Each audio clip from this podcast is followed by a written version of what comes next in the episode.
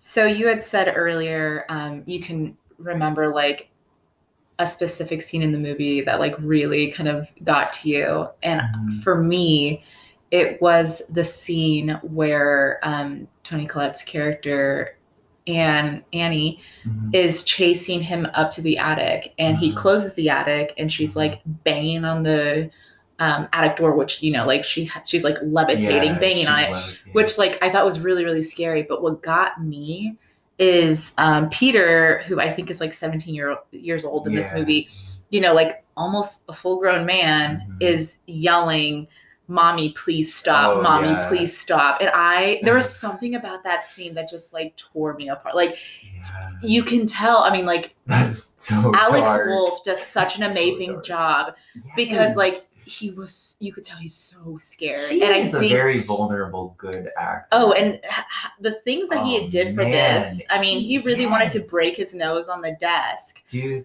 People should be hiring him. Right. No, he's a treasure. He really did so well. Yeah. And like I said, that scene for me, like, broke my heart kind of, because like literally he's on his own, and this person who's supposed to be protecting him, I know they have their trust issues, the whole like, you know, her trying to light them all in this fire. Trust issues.